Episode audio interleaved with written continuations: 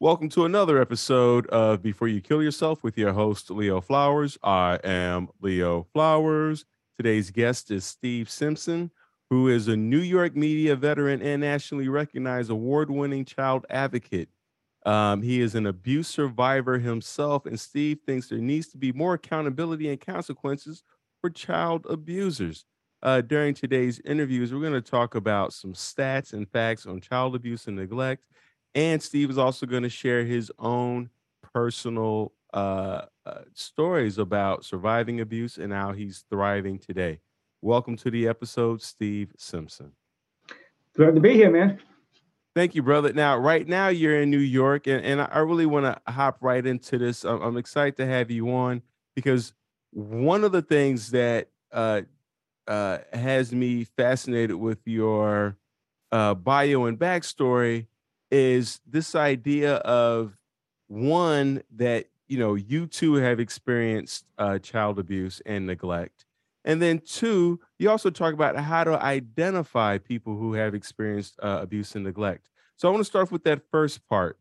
Uh, you talk about child abuse and neglect.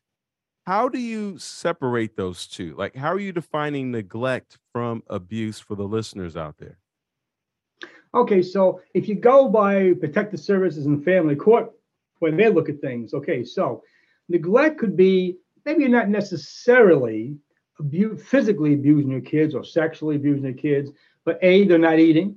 And believe it or not, yes, uh, even in suburbs, there, there are kids that go home hungry every night, okay? Uh, it could be that you're not taking care of things, the house, the heat's off, but the heat's not off because you're necessarily poor, because you have a drinking problem, you keep falling asleep, not paying your bills. So neglect could be in the loans of the kid uh, health. The kids have obvious health problems, and you're not taking to get help because you're drunk that night. And so, so these are some of the neglect uh, uh on the other end. I'm going to get back to neglect in a second. So I'm going to add my own little to neglect, but, but I'll answer your question fully first. Abuse goes in a time. Oh, now you're physically abusing your children, and it's nothing to do with discipline. They're not cousins. They're, they're totally different species. Okay, uh, abuse is child abuse. The child's being beaten for no reason at all whatsoever, even though the abuse the abuser convinces them they did something wrong. It's simply because they're an abuser, and it can it can be physically, it can be punching, hitting, pushing, throwing things. I had all of that, by the way. Okay, and two extra little points here. Um, then there's verbal abuse, and verbal abuse, you know, it's sad. For a little while, it was kind of getting uh, looked at more. And I know some family court judges were actually going after people for it. And then it kind of phased out, unfortunately. Unfortunately. Uh, because verbal abuse to me is just as deadly as physical abuse. And what, what, are you talking about, Steve? And you'll hear my story in a little bit. But it wasn't the, the physical abuse that caused me to start become think of suicide and attempt suicide. It was the verbal abuse that did it to me. It was the constant, constant since I can remember, man. Uh, I mean, put downs, and not just the four letter words. I'll, I'll, you can use your imagination for those. I don't want to hurt your ratings here, but I'm talking about the full sentences. Okay, like even if I accomplish something, no credit, but it was the opposite. So what? Anyone could have done that. What about all the things you do wrong? It was constant. You know you're not going to make it through, right? You know you're beating through my head, beating, and this hopelessness, and it, and it causes a hope. Verbal abuse causes hopelessness. If you think about it, prisoners of war get treated and talked to the same way that abusive parents talk to their kids. They build up hopelessness and, and control them. And from a, my first suicide attempt was 11 years old. And, and I'm going to state something too. It was not for attention. Please not let it go there ever. Uh, it, it, was not for revenge. Okay. Uh, I never met anyone who was who was looking to do that out of revenge. By the way, I know a lot of people committed suicide, tried suicide, of course, or thought of it. Uh, it was that I really wanted out. Um, uh, my line was then, uh, I don't want to die. I just don't want to live. And you can say, well, Steve, that's the same thing. No, it's not. I had no idea it was being like being dead. I was never dead before. But being alive to me was always drama, always hopelessness, always things going on in my life. I want to spiral back to neglect. I want to add my own little definition of neglect. If you're a parent and your husband or your wife or your girlfriend or your boyfriend, whatever your significant other is, and they're abusing your child and you're letting it happen, that's neglect. Okay. That's probably the worst form of neglect. Probably the worst form of neglect you can possibly have because it's a betrayal to your children. You know, that's what you call codependent parent. So I just want to, and then I'll go a little bit that as well, a little bit. As far as my child, if you don't mind, to kind of let you know where I was coming from. So let's start off in grade school. Okay, first, second, third grade. You heard of an A student, right? Okay, I was a Z student. Okay, I was the opposite of an A student. Okay, there was a test I was going to fail. When the teacher would say, "Okay, guys, I'm giving you a break. No one's failing this test," they all point and look at me, and I just smile and go like this. Uh, always fighting, always interrupting the classroom. Sense of humor. I was never not joking in classroom. Okay, you would have thought I had the best life in the world at home. And always, like there was an assembly, like I talked to schools.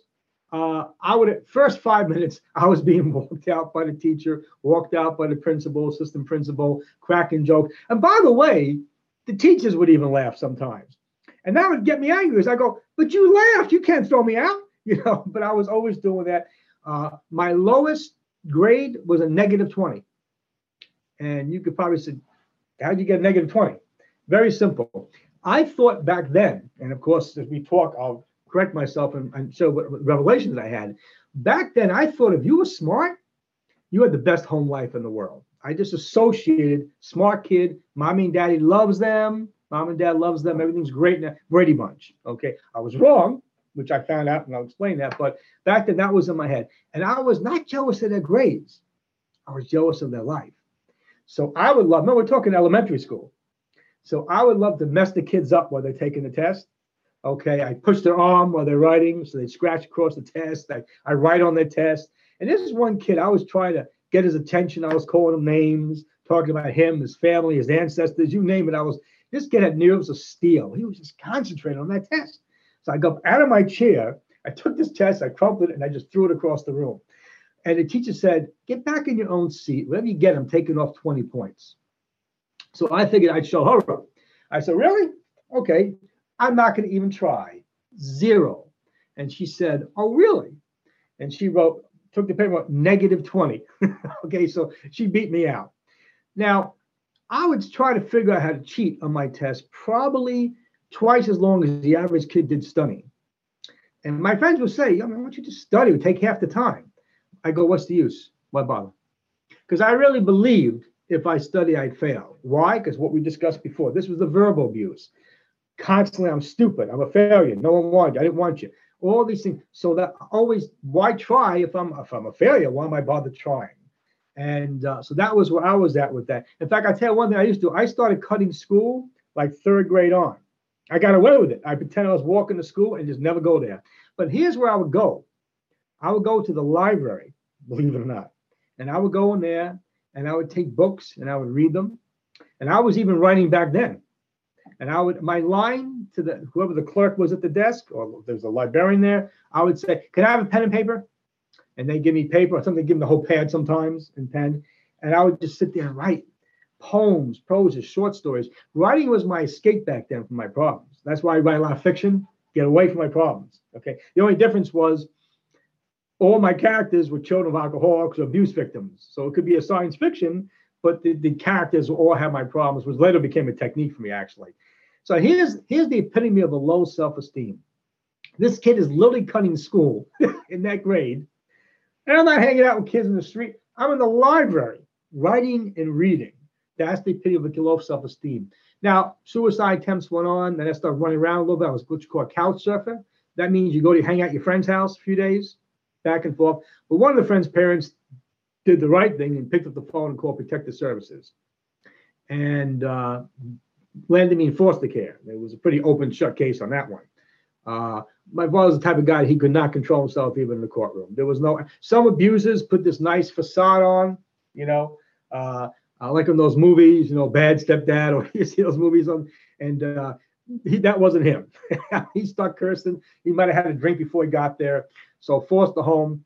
Um, I was in two foster homes, one for a month, one for a year. To my mom completely cut all ties with him and got her own place. God bless her, and she did that. Um, she overrode her codependency. But while I was in there, two big things happened.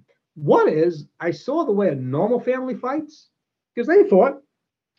And I remember the first couple of times the parents got in fights or one of the kids got in an argument with the parents, and I'm bracing myself. I'm waiting for the slugging to start, the hitting, the name calling, the threatening, the ultimatums. None of that happened. None of that happened. They might have raised their voices. They might, And that was the first thing I learned is how healthy families get in arguments with each other. You know, now I was mandated when you're in foster care, you have to go to therapy, self-help groups. Pick one of them. I did both, but I really liked the self-help groups. And I remember the first night I was at one, and I remember looking, and guess what? There's smart kids there. And I remember saying, I literally said to one of them, I think she's doing a report on us kids' problems for school or something. And I said, What are you doing here? You doing a report or something? And she couldn't stop laughing. and she said, No, Steve, you'll, you'll see. Well, some of those smart kids tried suicide more times than I thought about it. Okay. And then something happened. I started listening to the things that their alcoholic parents were calling them. It was the same exact thing that I was being called failure, stupid. And I said, wait a minute, something's wrong here. Me, I'm the most hated student by all the teachers. There's no question about it. Your teacher's dream, your parents' dream. You're not, you get A's. How you been called stupid and fair? And that was the revelation for me. It has nothing to do with me. I could have been a smart student. I could have totally different personality. I could have been a girl instead of a guy. Made no difference. He would have still abused me because an abuser doesn't abuse you for what you do or who you are. They abuse you because they're an abuser and they just find a reason and they do it. And that was an eye opener for me. And the second eye opener for me was I brought some of my stuff I wrote, short stories, poems to the meeting. And it was mostly girls, by the way. And they read it and they were like, You're blowing me away. I can't write like this. Why don't you kill in school? Because, like, you're smarter than me. I'm not smarter than you. Yes, you are. I can't write like this. You're sitting here writing this is amazing to me. My older sister can't write like this. And they actually taught me how to study. You know, I never did it. so, and all of a sudden, I stopped failing and I start passing. And I do better than passing. I made a little game out of it. How many more questions do I got to get right to get an 85? You know, I would play this game. Ended up on the honor roll. Another year goes by. How many more questions to get 90s in this life? And it would work. And eventually, National Junior Honor Society. I joined track just to keep myself busy. You know, MVP for the track team. Uh, wrestling, winning record wrestling. And this was the best one. They make me student of the month. Now, not just for my class, for the entire grade. And they hang my picture up in the hall. Model student, be like him. I used to walk by that picture and laugh because two years before that, it would have been a dartboard in the teacher's faculty room. Okay. I hate him. I have him next period. You know, same kid. Now all of a sudden, I'm a model student. When I was making fun of those smart kids, I was one of them. Just didn't believe it. And it really is unfortunately simple as that. And I question how many other kids like myself and even adults at this point in their lives, okay, just I'm stupid, I'm not that smart. Yeah, my brother's smart, my sister, I'm not. Yes, you are. You know, because it's almost like being brainwashed, okay, by your abuser. So uh, and continue to do well. Obviously, as you know now, uh, successful writer, four books in print, and uh, I want to roll back. We said before now that we discussed that is again for, for, part of our suicide. You know, I, again, I can't stress. People watch this have been there, grasp this, and people don't can't understand it. Well, Steve, I don't get it. But you take your own life. I said, you don't get it. I said because I had no hope. Okay, I really thought I was done. I said I can't do this another 11 years, 12 years. It's not going to happen. Okay. And I really believe it wasn't getting better. If I knew it was going to get better, I really wasn't stupid. I would have hung on. You know, but the point is, and I got to get that question, what's going on the mind of someone who is thinking of suicide. And uh, and I and I try to stress that to people that it, it, it's, to me it's a lack of hope. I mean, even you know, it's funny. You watch late night TV, and on one side, it's cool that it's around because it keeps you entertained, you know. But the other side is, you know, everyone's fronting on the TV, you know that and you watch these shows, and every guest is put their new book, their new movie, their new album, and they're all laughing and they're all happy. And I used to think myself, I must be the biggest loser. I must be the only guy on this planet that has problems. Now, as years went on, some of those guests, all of a sudden, they're in rehabs. They've tried suicide. Some of them, unfortunately, died from suicide. um, which ones had breakdowns? Some of them got into mental health and, and advocate for that. I give the young adult celebrities credit because they tend to do that more. And I suddenly realized, oh, I get it. okay, I'm not the only one out there. And that's the same in school. You know, after a holiday, everyone's bragging what a great holiday they have. I didn't. I'd be trapped with that man, you know. Uh, but guess what? about 25 of your classroom percent of your classroom was also having a lousy. But everyone's bragging, ah, great, I did this, I did that. And you think that you're the only one because everyone's always fronting in school. And uh, now that they said for many years, one out of five, one of every five kids is a child of an alcoholic or a drug user. And now recently, I know this the organizations and agencies are starting to say one out of every four kids. It's actually getting bigger. And let's face it, um, maybe there's some instances, but if you're living with alcoholism, yeah, you're being abused. One way or the other. Number one cause of child abuse is alcoholism. And you know, and you probably know what I'm saying next. One of my pet peeves is um, okay, so uh, I give credit to the um, onflow of awareness of mental health. And there are people who have mental illness, depression issues, and that in their case leads to suicide. Uh, and I think it's magnificent that we have that. And I give credit to all the celebrities that are brave enough to discuss their mental health issues. However, okay, there are many kids. In my case, it wasn't necessary. It wasn't mental illness. It was being abused, and that could fall under the under the radar, unfortunately. And uh, you know, he's depressed, he has depression issues. Okay, I'm depressed because I'm being abused, but that second half doesn't quite get out there. And I think that that's something we need to grasp on a little more because it's very frustrating for a lot of abuse victims that you know uh, they attempt suicide. That people try to help them. They start talking about mental health with them, which is great. Except they're going, yeah, yeah, yeah, yeah, yeah. But my father's going to beat me again in the next two weeks, or I'm going to hell, whatever. My mom's going to do it, and they don't get that. Or runaways. Oh, she's always running away, and she has older friends. Her boyfriend is so much older than that, and that's all they focus on. And no one stops to say, why is that girl leaving her house and dating all these older guys and, and running away? If she had, who would do that if they had a nice, comfortable house? No one kind of reverses that and thinks about that. Most runaways are abuse victims. So I think for me, uh, I like I among advocating, of course, for hope. I also try to get out there, and it's important for abuse victims. I tell you, when I speak to a, an audience, school, you see the heads going like this, not up and down. Not when I start saying it's because of abuse, it's not always mental illness. You got to see how many, or, or some, I literally, they start crying or the eyes water up because the frustration's coming out and them saying, hey, I was not in that other category. I was just being abused, man, you know? Uh, and that's important. Another thing is, you know, uh, you have ADD, you know, attention deficit disorder. And many kids have that and they can come from the most best homes in the world, most functional, healthy homes, and they've got it. And again, I think it's wonderful that's being addressed today. However, again, I would have been labeled that in a second, but do I really have that? No. But do you think it's possible to study in that classroom or to sit there and pay attention with that night before or even that morning? Sometimes the morning, as I'm getting ready for school, I just got abused. Okay. Or it's a Friday and guess what's in the mind of most abuse victims on Friday? Oh man, three it's a three day weekend. Monday's Memorial Day. He's going to be home from work. I can't. Who can I hang out with? That's what's on your mind. And then the teacher gets a little angry, okay, because they're not paying attention. But now you're kind of all jacked up and emotional. So bam, I go right back at the teacher.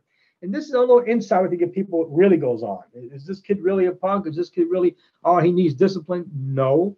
But that's what's going. So you could. So again, I, I, I was speaking to a special ed teacher. You know, privately, and that's let me ask you a question. How many of your kids really are just an abuse victim, and, and that's what the deal is? I thought she'd tell me ten percent, you know, fifteen percent. She looked me in the eye and said half. Half don't even belong in this class, Steve. I can't say nothing. I can't prove, you know. But I'm t- I know for a fact when I meet the parents, if I meet them, some they don't even show up okay, these kids are being abused. So I think that we need to do what you're doing now more and more. There can't be enough of it. To maybe relook at that and maybe have teachers say, maybe I'll send more kids to the school social worker, keep them busy a little more. You know, maybe I ought to start doing that a little more before the kid gets labeled, bam, ADD, bam, you're depressed, you know, medication, this and that. Whoa, you know, and we discussed before a codependent. I, God bless my mom, she's passed away now, but I will say this: she did override her codependency because when when I was being abused, my mom did something that many codependents do that's devastating. She'd actually say, "Well, Steve, Steve, um, I should call me Steven. I told you not to say that to him. Try not to say that to him. Don't try not to do that." And what you're doing is you're actually telling your kid it's your fault you got abused, you know, and which is of course wrong. So again, uh, with me, when she broke that off from him, and, and she, when I say cut ties, she didn't even, I think she still should have gotten it, but she didn't even want child support. She wanted just leave us alone. Okay. And that was the deal. And I give a lot of credit for that. So any parents that listen to this and you you know, when you're single and you choose to get in abusive relationships and your friends are all telling you you should stop this and you can do better, well, I guess that's kind of on you. When you have children now, you're taking them along for that ride, that, that codependent ride with you, and they're being abused now. That's different. It's no longer on you. And we discussed, I love your question, and you become guilty of child neglect. You're basically accessory to child abuse. In many cases, as you probably know, it's not just the dad. It's she leaves the dad, now it's the mom's boyfriend. And guess what? He's abusive. Or now the next boyfriend, he's abusive because mom never got help for her own problem, never got counseling. She always dates these, you know, and the line is, I have the worst luck. I always find these guys. No, you don't just find them. I said, this is what you're attracted to, and they're attracted to you. Can you imagine the damage to a child that has heard multiple adults call them the same names over and over again? And that's what leads leads to that. So I got to say, so again, um, I, I, remember once we talked about humor, you know, um, and humor is very important to me. I run a group and we laugh. We have a problem. You might think we're crazy walking by the room. I thought that group was they're laughing hysterical.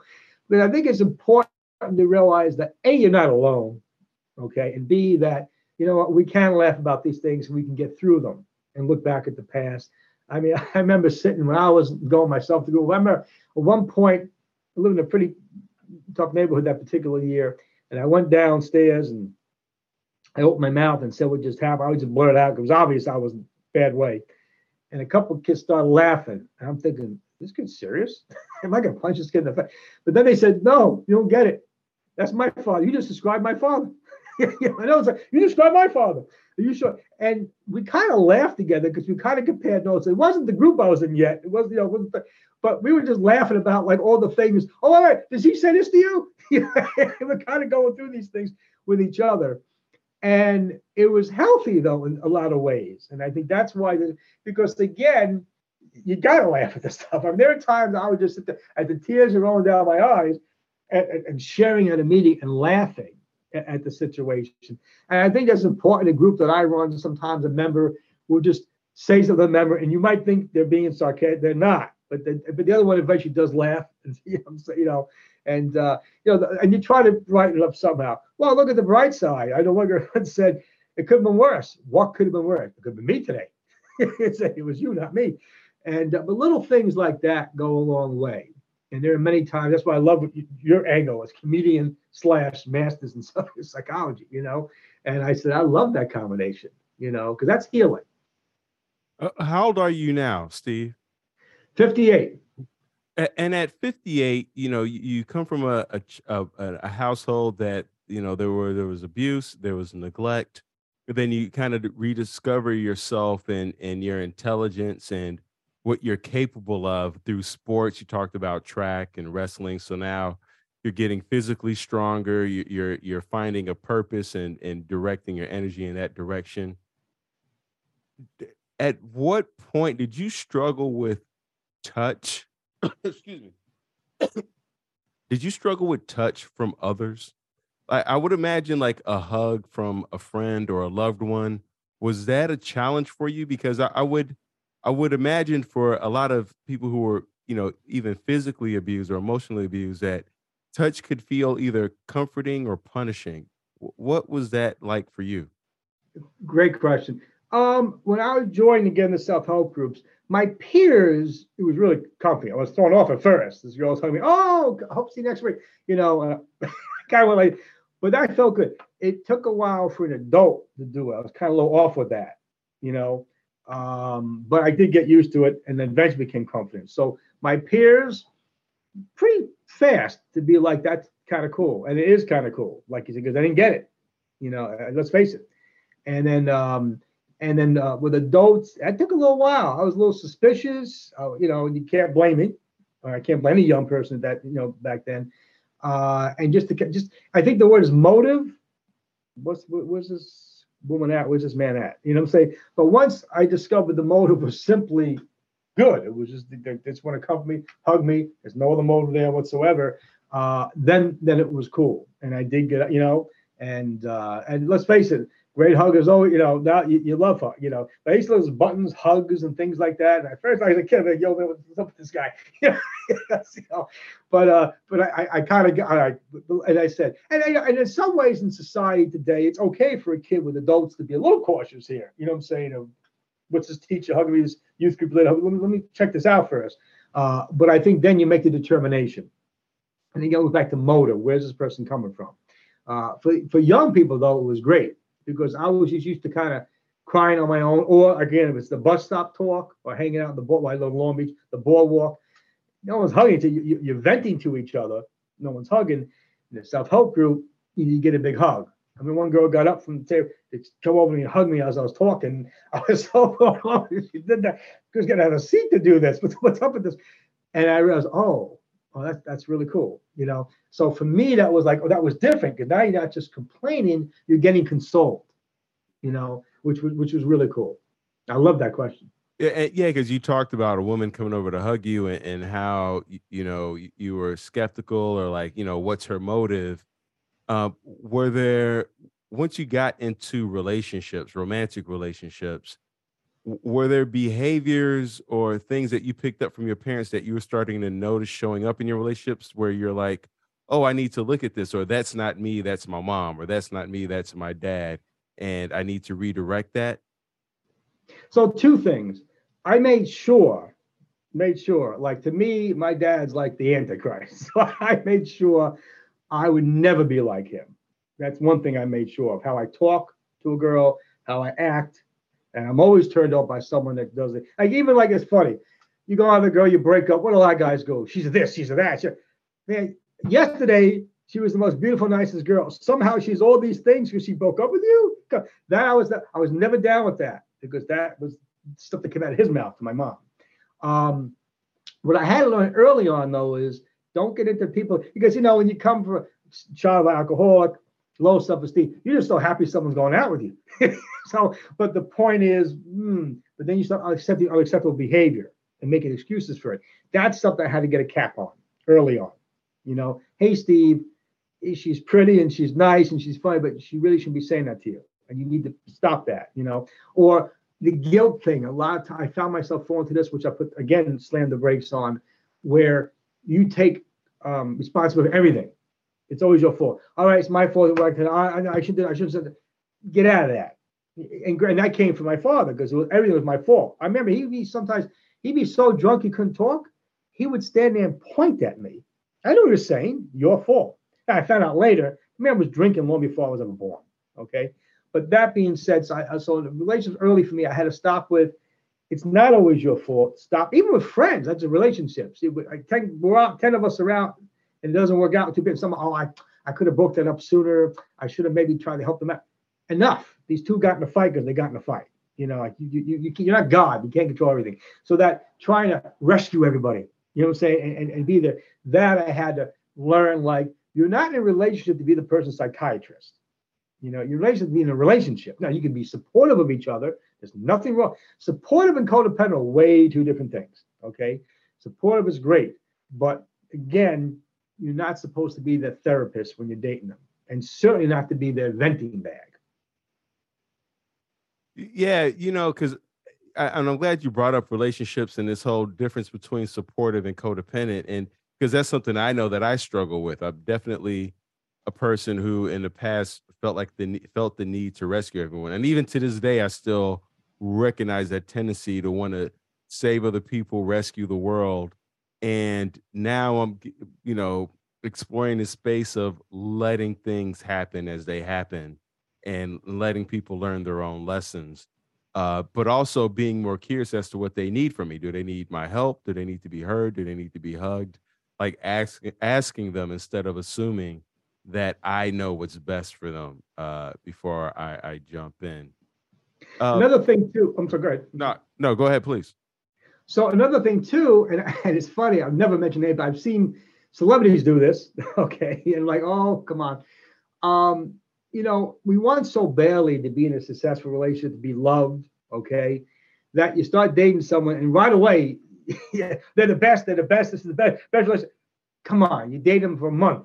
It's okay to say, I like what you said before, explore. It's okay to say, I don't know, she seems like a nice person so far, you know. But I think we, when you come from our, our backgrounds, you jump right into like, you shift the gear like, oh, they're the best, is the best. And whatever they do is the best. They play guitar. Oh, she plays the guitar. She's the most amazing musician in the world. And when you do that, you set yourself up for letdown. Because as the months go on, if it's really not meant to be between the two of you, now you went off and convinced yourself that, and you told all your friends, oh my God, she's the greatest person in the world. I mean, and I laugh because sometimes you even see on TV, someone will say they're dating a month on TV. They'll go, oh my goodness, they'll post the best relationship you might say, oh, come on, honey, you're dating a month. It's okay to say, I think they're nice, but I don't know. It's okay. you know? And I had, and I, like you said, I have the tendency to want to slide into that. And I, and I, I bring myself back and say, no, no, no, no, no, no, no, no. you know, and they can be a nice, but they don't have to be abusive, but they're also not meant to be, you know, and that's okay. And something other people also egg you on. Like I, I know in church, some people would tell me in the past, oh, this girl's got a lot of problems, a lot of this, that. So I think maybe it'd be nice to date her. I said, wait, wait. my name's not Jesus. It's Steve. okay. Um, you know, like I don't want to be this person's therapist. I need a friend to talk to by all means, but sounds like this person needs therapy or some kind of 12 step program. But it's funny how people almost want to hook you up with people. I want to date someone to save them. I want to date them because, you know, we have a relationship, we give and take, and, you know, and so on. Uh, but again, like you said, that, that, um, but that making something, this jarring thing out of it at the very beginning, okay, dial it back. That it's okay to say to your friends, I don't know. Let's see. Ask me in a couple months yeah we we love to feel like we know all the things i mean there's some ego building involved in you know i have the answers and also in if i rescue somebody and then they thrive now i get to attach my identity and my ego to their success. Um, coming from a back uh, a background of of abuse and, and neglect was was there any challenges with learning how to trust yourself and trust others in relationships or in work or you know struggling with making decisions? Um again down at the beginning you want to you want to please your boss as much as possible and that's still not a bad thing. You work for someone you want to produce for them. But not to make it where again someone's better than you because you open the door to be used or abused you know? And my very early jobs i remember among the details now but I mean, sometimes you know I was talked down to and stuff because they can, you know, you, oh, you you almost position yourself in that role, you know, uh, and that's the problem. You almost position yourself in that role as the court jester, so to speak, you know, and now they can dump on you as an employee because you know because now you're doing that role. And um, and and so that I had to like curve and say no no no no no no no. And I see other people do it. And as I got better I try to tell other workers in the past why you didn't talk to her like that you know, there's no need for that. that that's not being a boss, you know. Uh, so, uh, like you said, again, that became that. I think what once you get the awareness, you can um, you can spot it a mile away, you know, and you can almost spot an abuser a mile away. You can spot a victim abuse. Again, you watch TV, I see interviews, I see especially young adults, and they mention problems they have in relationships and certain things they say. And I love to say, so which one of your parents is an alcoholic? And they're going to say, oh, my mom, my dad, how'd you know that? Well, I don't have the SP, I promise you. okay. Uh, I'm not Penn and Teller. This is not a magic trick. okay. Uh, but it's just so obvious by just the things you're saying. You know what I'm saying? And we, I, and again, in reverse role, abusers, they sniff that out. you know, they're going to hunt you down. And, and you know, you hunt people in a party. And why are these two people being a magnet? What happened? You know? Uh, so you shared earlier about setting boundaries in a relationship. Uh, you, you didn't use boundaries specifically, but the idea that this person can't talk to me like that, that's unacceptable behavior. What does it sound like when you set that boundary? Because I can imagine someone listening in and saying, There's so many people in my life who talk to me in a way that's unacceptable. And, you know, they're either too passive with their response or too aggressive how have you found an assertive way of addressing those moments when people are talking to you in an unacceptable way? Yeah, uh, so a couple of things. One is, like you said, we over aggressive either. Okay. Uh, one line I like to say is, you know, when you say that, that's not cool. When you say like, so people, when you say that's not cool, they kind of get thrown off a little bit. Okay. Um, okay, you don't like that, but don't call me stupid. Don't come. See the difference. You don't like what I said or did, then tell me you don't like what I said or did. Or, or let's say I'm doing something and ah, you screw this thing up. You, you're stupid. You know what then? How about you do that from now on?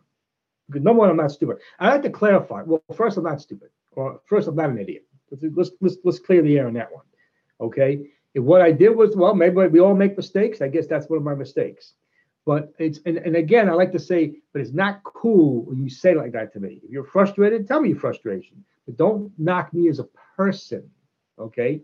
Talk about what went on, you know. And I don't. Look, and there's te- there's also healthy teasing. You know, someone says to me, you know, "Hey, silly boy, did you ever think of doing this?" I go, I'll laugh and say, "Okay, yeah, I, you're right." You know, I can think of an instance. You know, we, I, and I, I laugh at myself all the time. I don't mind that. I have close friends. That's all we do. That's okay. You know, I remember I was trying to. I had a different office, and I thought this one door was locked. So I climbed through the stupid window to get in the office, and I'm falling over the boxes and stuff. And my friend laughed and said, "You know that other door was unlocked, right, Steve?" you know, I can laugh at that because they didn't say you're a moron or you stupid. Didn't you see the door? You blocked. That's wrong. Just say, and we laughed about it. That was, you know, that was, you know, and the inside joke was, oh, Steve doesn't need keys. He's gonna climb through the window, man. It's okay. He, has got that. you know, that's fun. You know, I don't mind that. I don't laughing at myself.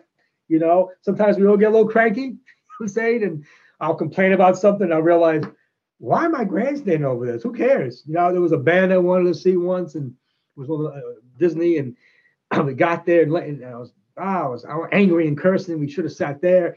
Then I realized it's not even my favorite band, and probably the only original person in this band at this point is the is the roadie.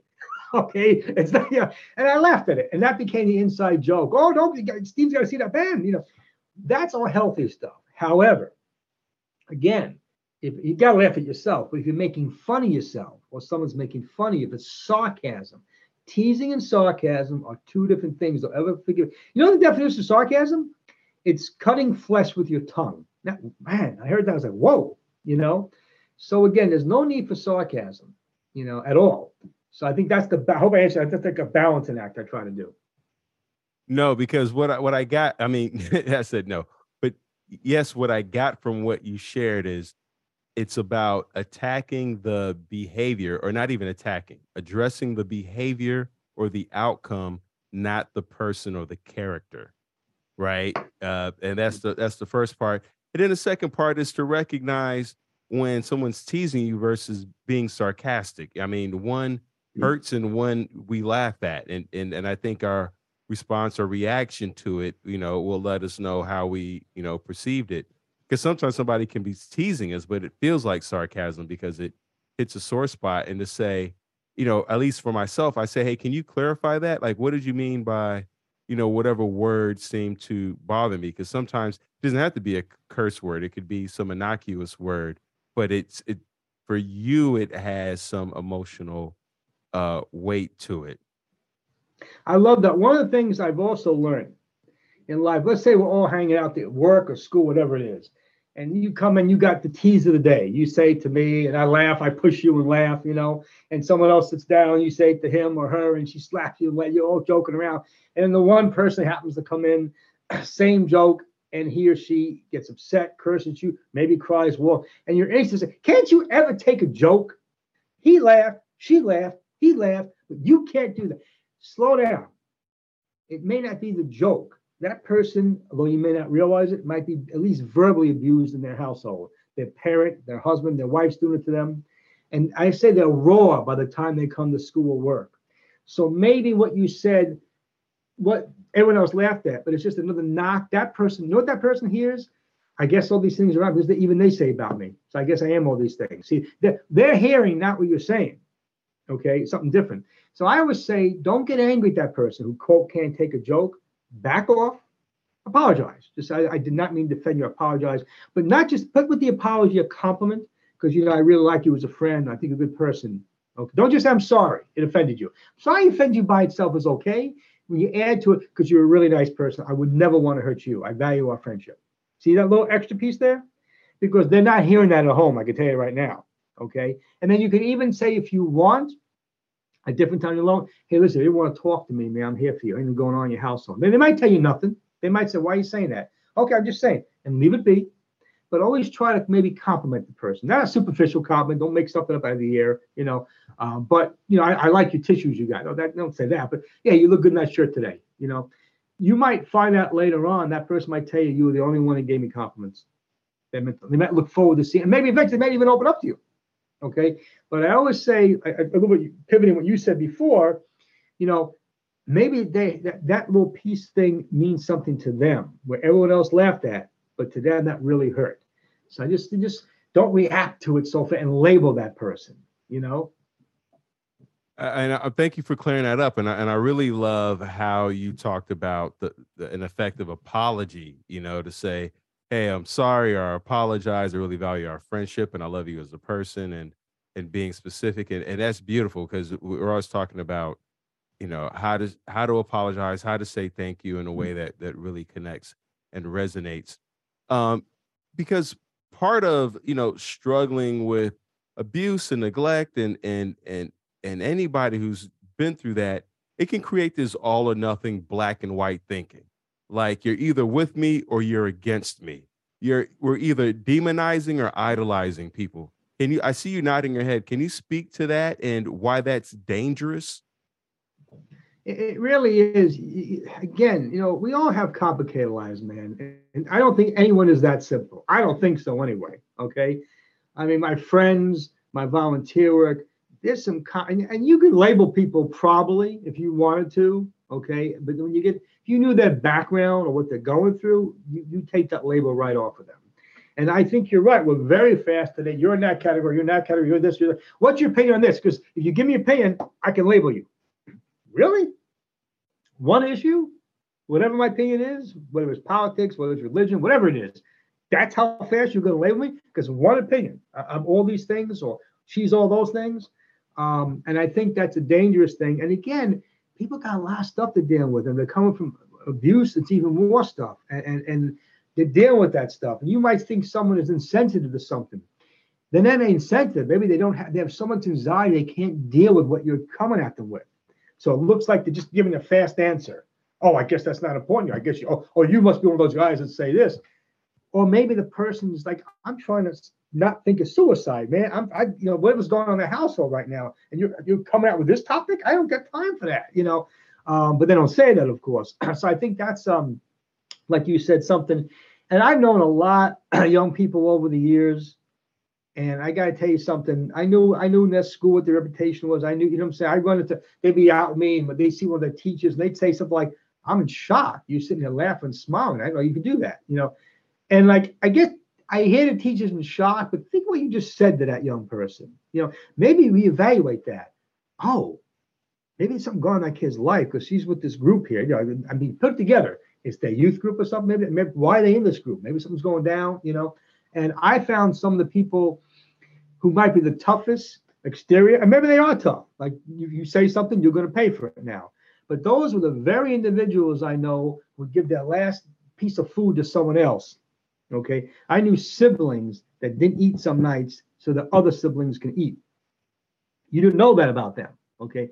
You know the, oh, I can't stand her. I should beat this one up. You know what I'm saying? Like, you know what's going on. So again, labeled, even in church, that people, oh, they come here dressed like that. Excuse me.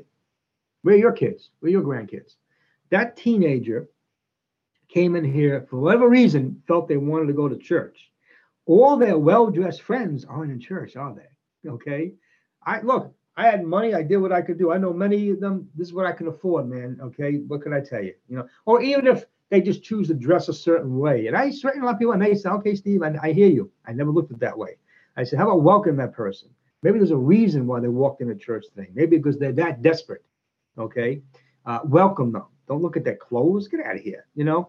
Um, so again, uh, like you said, labels are all over the place. They're just all over the place, and people don't understand something too you know, I laugh because some people get labeled even thinking, I'm not going to get into politics, but they get labeled politically. But Do understand this?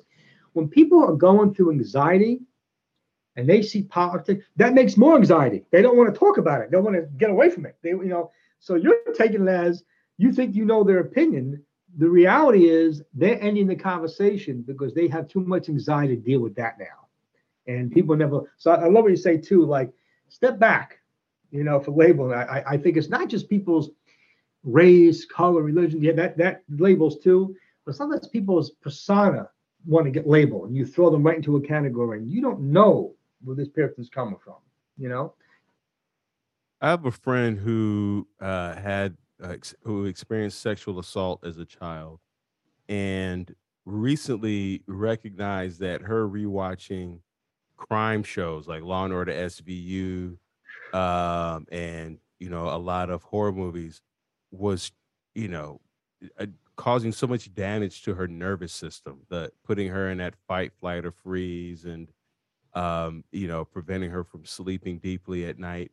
Are there things that, that you watch, listen to, read that you stay away from, and then there are things that you gravitate towards in in in that medium? It's funny you said that. Uh, like SVU, Law and Order, great show. Gotta love Captain Benson.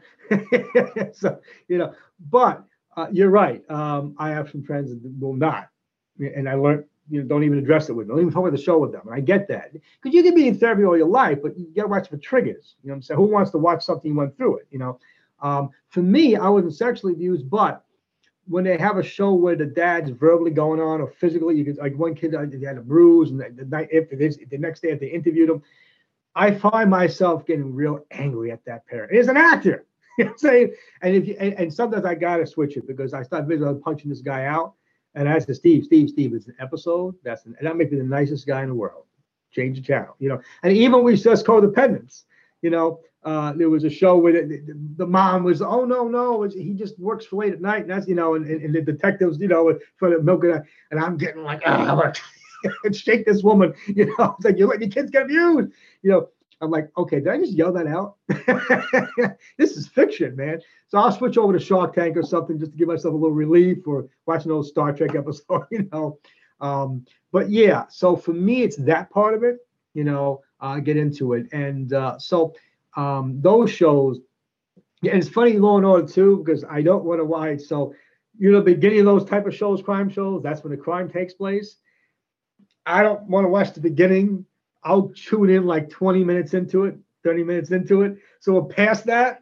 So now we're into like the investigating the courtroom. And it's funny because, you know, I, I realize my friends, you don't like to watch nah, in the beginning, unless I'm in someone's house and they're just watching it, I got no choice.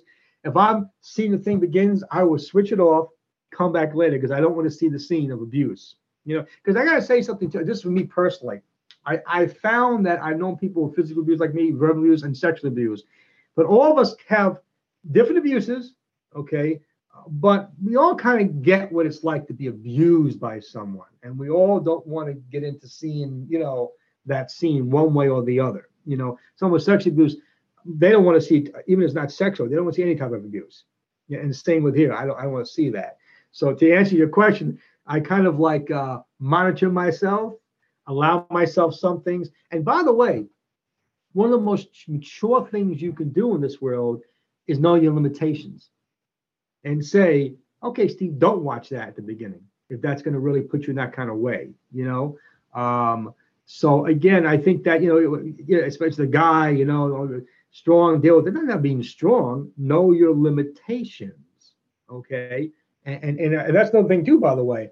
I don't not think I'm always thinking of someone, someone that they don't like to drive on Parkway. Someone's getting down on them, I say, get off her, okay this person can do things you can't do. And I name some of them, you know, all right, I got your point. Everyone's so telling people you need to be doing this. Maybe I don't need to be doing that. Why. Maybe that person's okay. You know, we're always trying to get people over things, you know, and maybe it's okay for that person to say, I don't feel comfortable doing that. Is that okay with you? Can we hang out and not have to get into this? And uh, so I've learned that as well. Yeah, I like that. I don't feel comfortable doing this. That that's that's a, a beautiful thing, and and that's such a vul- excuse me, a vulnerable thing to admit. Got something in my throat. Um, to wrap up, I know that you've written four youth adult novels or books. Uh, can you talk to us uh, briefly about that with the few minutes we have left? So what I've done is this. So I have four young adult, young adult novels. Okay, they're action packed. They they read like an exciting movie you want to see because I like to be entertained. That's the way I write. Uh, but the characters like it all realistic. You'll relate. That's like me. That's my brother. That's my girlfriend. That's my friend. But inside them is another book. It's called the Teenage and Young Adult Survival Handbook. That's the nonfiction part. Deals every everything discussed tonight: abuse, suicide. My personal, not preaching, it's my personal experience. It gives hope how I got help, how you can get help. There's uh, uh options for them, like Glasser 800 numbers, website to go on. But the fact that the teenage and young adult survival handbook is an insert in my fiction novels takes away the stigma of a young person asking for it. Because no one's going to ask for the handbook by itself. But why would you need that? But the fiction, I like to read fiction. And reverse, you want to hand that to a child. You just hand the handbook. What I, I got smacking. I don't need that. I would have done the same thing. Hand the fiction novel. I know you like these kind of cool stories, science fiction stuff. You just pray that when they open it, they'll say, What's this? And they read that part. It's a very non aggressive, non confrontational way to get life saving information and hope to a young person without embarrassing them. That's powerful. I, I love that. I mean, that's really thoughtful on your behalf. And that's something I had never really thought about before. I mean, I have thought about the part of, you know, nobody wants to be seen walking around with this book because of this title right? I mean, uh, I mean, even romance novels. Like I remember I wanted to read Fifty Shades of Grey because everybody was reading. I was like, I don't want somebody to see me with that. But um, but so yeah, that's a that's a very smart way of getting that to children. Um, last question, because I always imagine there's one person listening in who may be on the precipice of wanting to end their life. Before you kill yourself, what would you say to them, Steve Simpson? First off, I used to always say, I don't want to talk to a social worker because I know what they're going to say anyway. I was wrong. Okay. So please, if you're in school, get it's one extra day. Go to that school social worker. They're going to bring things up you didn't think. Churches, churches have 12 step programs, self help groups, outreach program. Maybe a church you belong to, don't make a difference. So that church, I have another one. Ask the pastor, where can I go? You know, of course, you have 988 is the suicide crisis line, 988. And also the runaway line is 1-800-RUNAWAY. And I give both those numbers out, depends where you're at. But I got to tell you, um, it's amazed me, myself, and others' lives, how fast things got better once I took that first step. So I'm going to tell you, I know it has been, you think it's never going to get better. There's a cloud over you. And, and here's my line is to say, I can't see how it's going to get better. Well, I couldn't see, but there are many ways to get better. You know, and, and, and believe me, God loves us all. He's there for you. So take that one before you do that. Problem, I'm telling you now, problems, anyone I spoke to, like myself, and I spoke to hundreds, probably thousands over the years, who had tried suicide, thank God lived, or thought about suicide, never tried it. We have one thing in common 100% we're glad we didn't do it or glad we didn't die. 100%. Why? Things always got better. It's always when it's at its worst, that's when it's about to turn. So I plead to you, school, school counselor, social worker, adult, going to church, follow what's going on, 988. So there's a lot of crisis centers they can lead you to. But I'm telling you, I've never met someone who got help, who either tried to like me and lived or thought of it, that didn't say, I am so glad, thank you, God, that I lived. Never, they've all said that. Thank you for sharing that, Steve. And thank you so much, listeners. Uh, make sure you pick up the Teenage and Young Adult Survival Survival Handbook. It's sold wherever books are sold. Uh, thank you for tuning in. Remember, this podcast is not a substitute for you going to get help for you calling the, the new 988 number. Or if you're, you know, anywhere throughout the world, we have international suicide hotline phone numbers for you. You can talk, you can chat, you can text. You can always go to thrivewithleo.com for one-on-one coaching with yours truly. Let's get to tomorrow together. Thank you so much, Steve. Thank you, man.